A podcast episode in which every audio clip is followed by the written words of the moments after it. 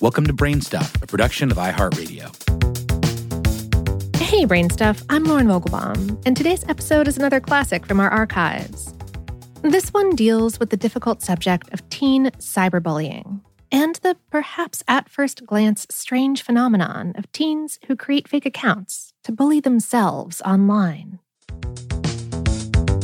Hi, Brainstuff, Lauren Vogelbaum here.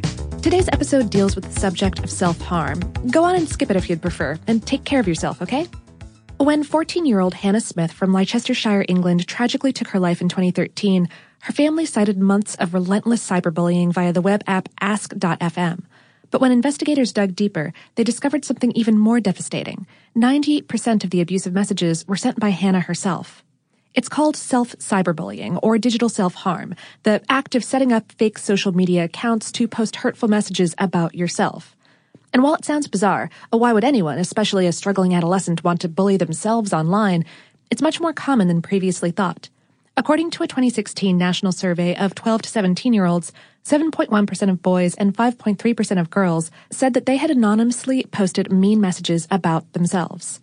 Sameer Hinduja is co-director of the Cyberbullying Research Center and a professor of criminology and criminal justice at Florida Atlantic University.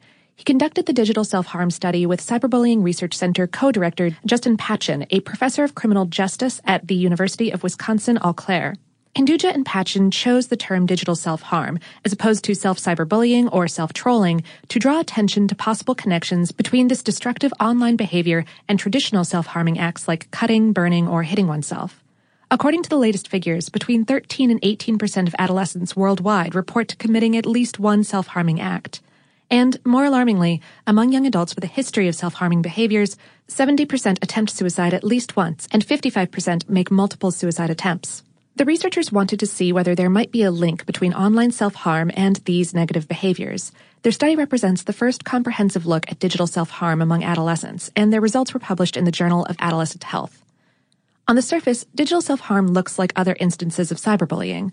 The victim receives threatening or abusive posts on social media or via text messages saying unfortunately common internet insults along the lines of you're ugly and nobody likes you or you should just kill yourself.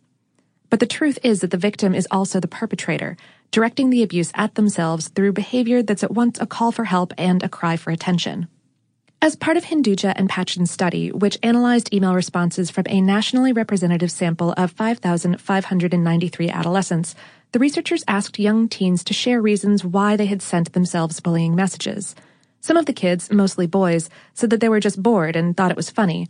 But more than half of those who admitted to cyberbullying themselves indicated that other people were the real audience, or expressed some message of self hate. A 14 year old boy from Wisconsin wrote that he wanted other people's pity and wanted to be validated that someone did actually care about me. Another boy indicated that posting abusive messages about himself might rally a supporting online community around him. Quote, Everyone is going to have moments in their lives hating themselves. Sometimes it helps posting about it online. The internet might be a terrible place, but there are tons of people around the world who are willing to help you, he wrote.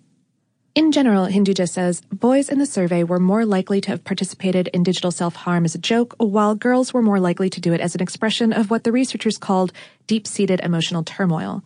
Teens who identified as LGBTQ were three times more likely to cyberbully themselves, and kids who were cyberbullied by others were 12 times more likely to later train the abuse on themselves. As one 16 year old girl wrote on her survey, after this happened at school and online, I became very depressed. I didn't like myself very much. I felt like I deserved to be treated this way, so I thought I would get in on the fun. The researchers say that this kind of self harming and self hating behavior seems completely irrational from a psychological standpoint, that it's actually a classic example of what are called maladaptive coping mechanisms. When coping with depression or abuse, Hinduja says, Adults do the same sort of thing. Sometimes we indulge in alcohol or drugs, use smoking as a crutch, engage in reckless behavior and reckless choices, sexual or otherwise. The researchers stress that much more study needs to be done in order to understand the extent of digital self harming behaviors and their underlying causes, but that it's important for parents, teachers, and law enforcement to understand that it exists and to not assume that abusive and disturbing posts necessarily originated from outside cyberbullies.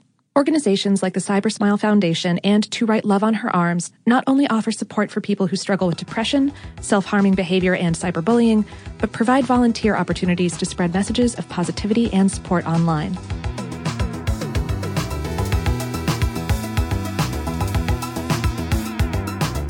Today's episode was written by Dave Roos and produced by Tristan McNeil and Tyler Klang. If you or someone you know is struggling, check out the sources we mentioned in this episode or Google for other help in your area. I probably don't know you, but I think you're rad. And for more on this and lots of other mental health topics, visit howstuffworks.com. Brainstuff is a production of iHeartRadio. For more podcasts from iHeartRadio, visit the iHeartRadio app, Apple Podcasts, or wherever you listen to your favorite shows.